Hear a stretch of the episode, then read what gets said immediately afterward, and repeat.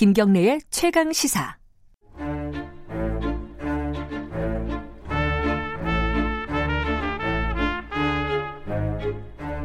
네, 김경래 최강 시사 3부 시작하겠습니다. 수요일마다 돌아오는 최강 시사 영화 코너 스포일러입니다. 최강희 영화 평론가 나와 계십니다. 안녕하세요. 네, 안녕하십니까. 아, 이제 코로나 때문에 저번 주에 한 주 쉬었나요, 우리가? 네, 예. 지난주에는 잘못 예. 나왔죠. 예. 근데 이게 사실은 이렇게 어려운 뭐랄까요 사회적으로 좀 어두운 주제라고 할까요 어려운 네. 주제가 있으면 영화로 풀기가 그렇게 만만치는 않아요 그죠 영화라는 장르가 기본적으로 좀 엔터테인의 음. 성격이 좀 있기 때문에 네. 그죠 그게 참 쉽지는 않습니다 쉽지는 않긴 합니다만 영화라는 네. 게 기본적으로 저는 그런 표현을 잘 즐겨 쓰는데 네. 영화는 세상을 비추는 볼록 거울이다 볼록 거울? 예, 왜 예. 볼록 그러니까 거울이죠? 이게 네. 두드러져 보이게 만들거든요. 아 그런 의미에서 어떤 좀 네. 극단적인 예, 사례와 사건들이 등장하잖아요. 네. 또 영화에서는 행복한 사람들이 거의 안 나오고 대부분 불행한 사람들이 나오고. 예. 그래서 우리 인생과 세상을 이렇게 투영하는 매체이기 때문에 네. 그뭐 아무리 그 재미를 기준으로 해서 영화를 보신다고 해도 그 우리의 세상을 얼마나 타당하게 음. 그 비추고 있고 또 성찰하고 있는지에 대해서 논하는 건 뭐저 저같이 평론이라고 하는 직업을 가진 사람뿐만 아니라 음. 관객들한테도 필요한 미덕이 아닌가 이런 생각이 음. 듭니다.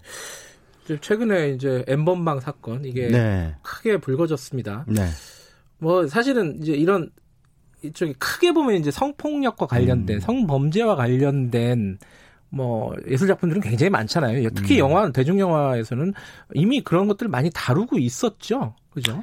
그렇습니다. 그, 뭐, 그런 그 성범죄와 관련된 영화들은 그 특히나 이제 한국 영화에서는 단골 소재 가운데 하나였죠. 그렇죠. 그 이제 그걸 너무 지나치게 좀 자극적으로 이렇게 다루면 또 오히려 그 욕을 먹기도 하고. 그렇죠. 예. 예. 선정주의. 예, 뭐 맞습니다. 소재주의 뭐 이런. 그런데 이제 배경에 이렇게 쓱 깔리면서 실제로 했, 그 우리 사회에서 존재했던 그 음. 실제로 벌어졌던 사건들을 모티브로 해서 그 피해자들이 어떤 고통을 당하고 있는 지에 대해서 쓱 이렇게 보여주는 영화들은 계속 나와 왔어요. 그 대표적인 게 최근에는 그 천우희 씨를 발굴한 영화입니다. 한공주라는 영화가 있었어요. 아, 그 학생들 성, 예. 집단 성폭행 맞습니다. 사건. 예, 집단 성폭행 밀양이었나요? 사건. 그걸 모티브로 한 거죠. 예. 그 밀양 어, 집단 성폭행 사건을 모티브로 한 영화 한공주뿐만 아니라 그 이창동 감독의 시라는 영화도 음. 그 사실 이창동 감독의 영화 밀양이라는 작품을 촬영했을 때 밀양에서 촬영을 했는데 당시 그 사건이 벌어졌어요.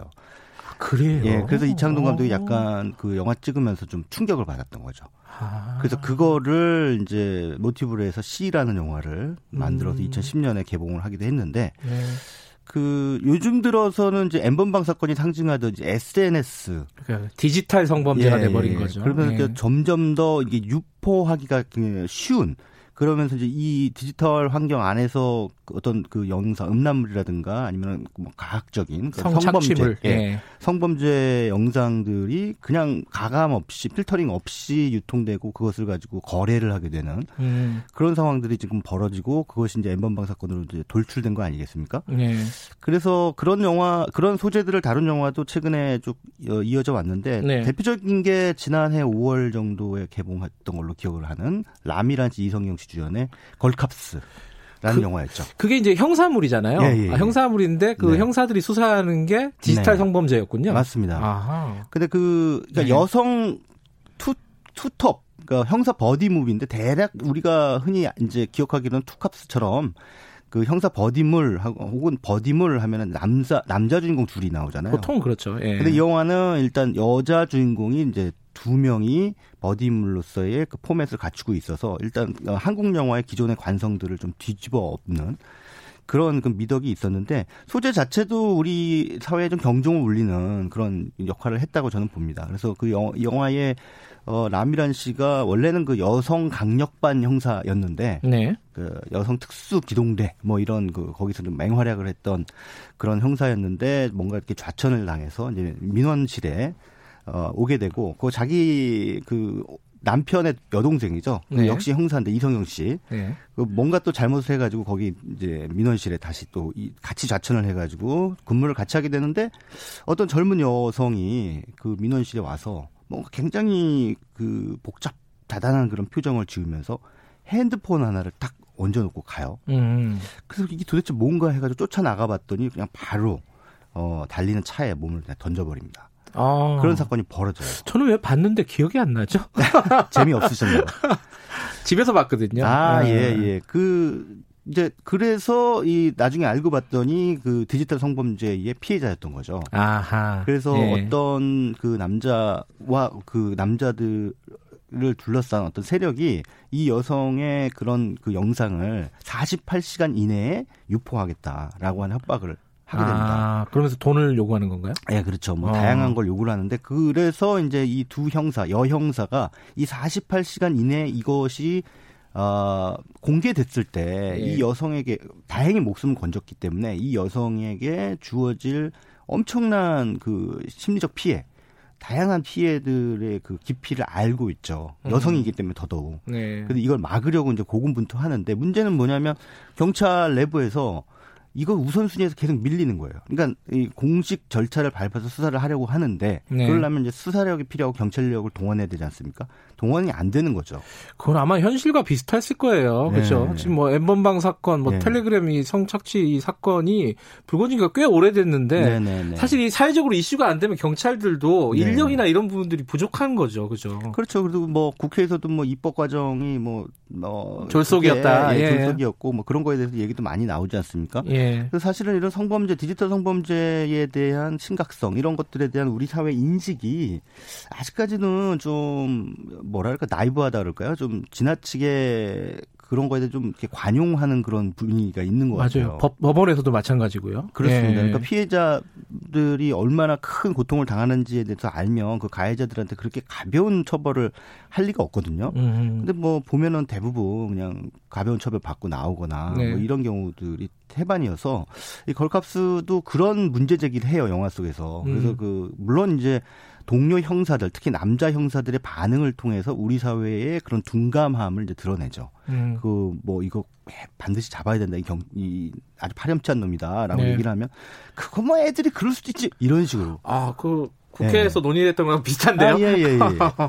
그러니까는 이게 전혀 피해자의 그 상태에 공감을 못 하는 거예요. 그러니까 이거는 공감력 제로인 사회인 거죠. 음흠. 특히나 남자들. 맞아요. 예. 그거 음. 뭐 잘하는 다 보면 그러는 거지. 뭐 이런 거. 그러니까 이게 그냥 일반적으로 우리가 뭐 흔히 얘기하는 그 야동이라고 하죠. 네. 포르노그래피를 보는 거하고는 차원이 다른 거잖아요. 네. 그런 것들 소비하는 거하고는.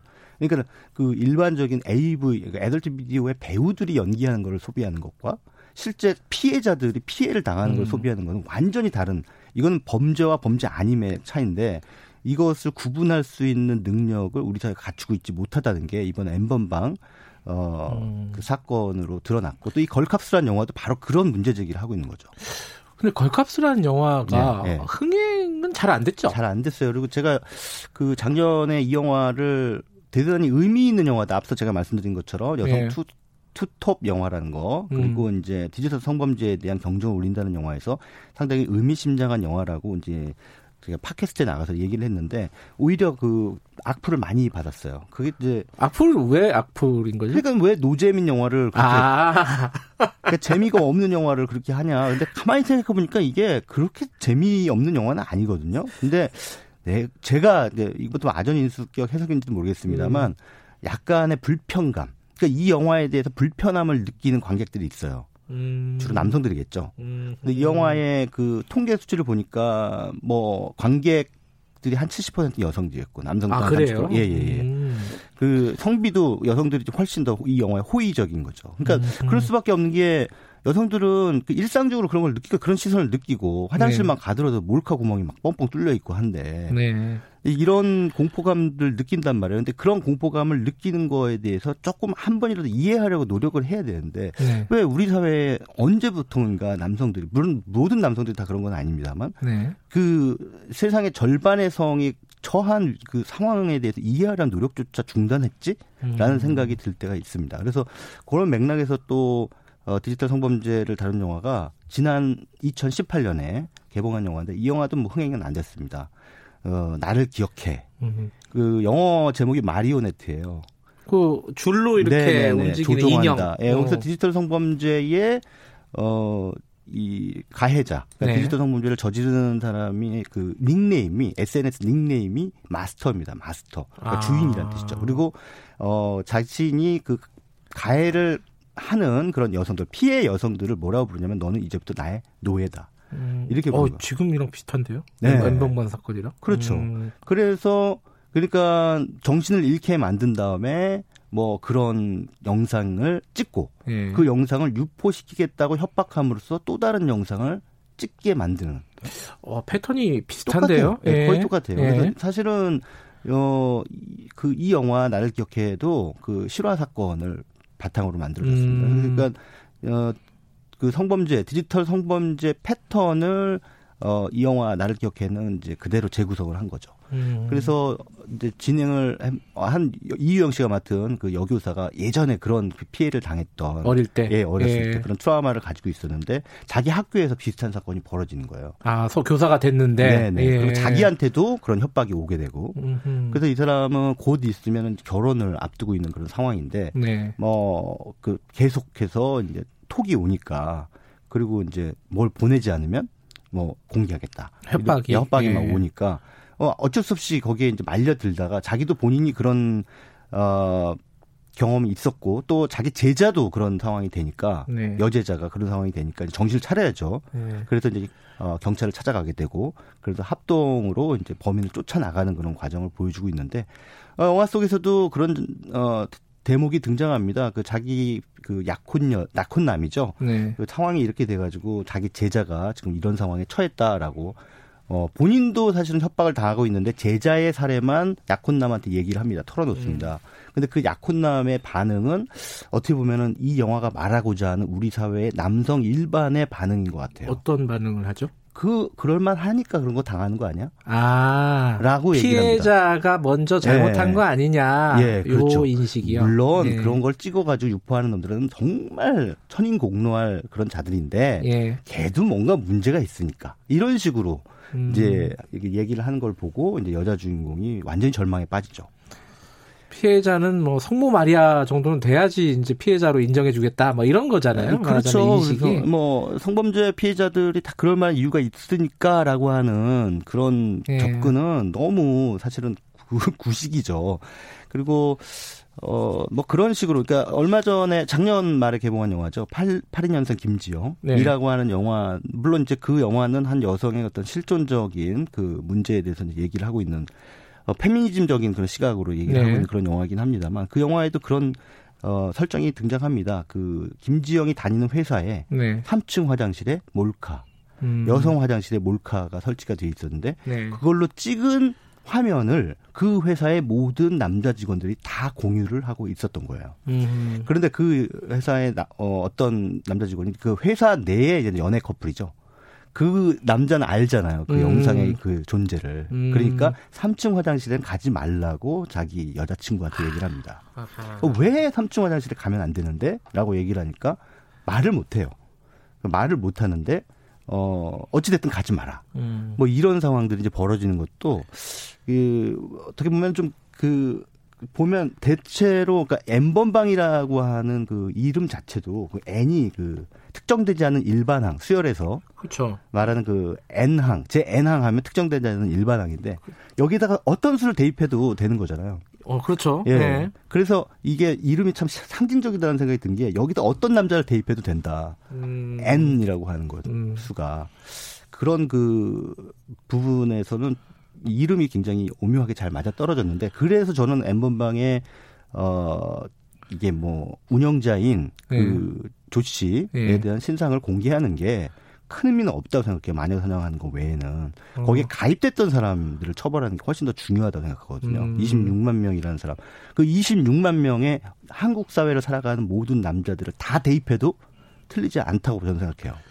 그 아마 청취자 남자 남성 청취자분들은 아니 뭐 또 또 남자들을 전부 다 이제 잠재적인 아니, 가해자로 보는 거냐? 뭐 이렇게 또 반응할 수도 있을 것 같은데요. 그, 그 이거를 방치하면 남자들은 네. 잠재적 가해자 취급을 당해도 싸다 이렇게 생각해요. 아, 그렇기 때문에 우리가 예. 우리가 이거를 더욱 어, 거꾸로 남자들이 네. 더 주장해야 된다고 생각해요. 음. 그 가입자들 네. 신상 공개까지는 아니더라도 처벌을 반드시 시켜야 된다 이런 음. 거죠. 네.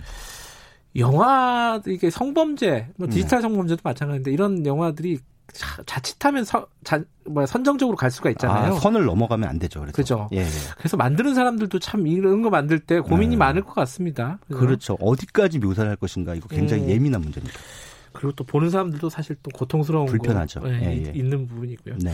오늘 말씀하신 영화가 걸캅스 그리고 나를 기억해 어, 음. 둘다 흥행은 안 된 영화라고 합니다. 어, 네. 한번 좀 생각해 볼 만한 한국 사회의 네. 현실 생각해 볼 만한 영화인 것 같습니다. 자, 오늘 여기까지 듣겠습니다. 고맙습니다. 예, 감사합니다. 최광희 평론가였고요. 김경래 최강 시사 듣고 계신 지금 시각은 8시 46분 향해 가고 있습니다.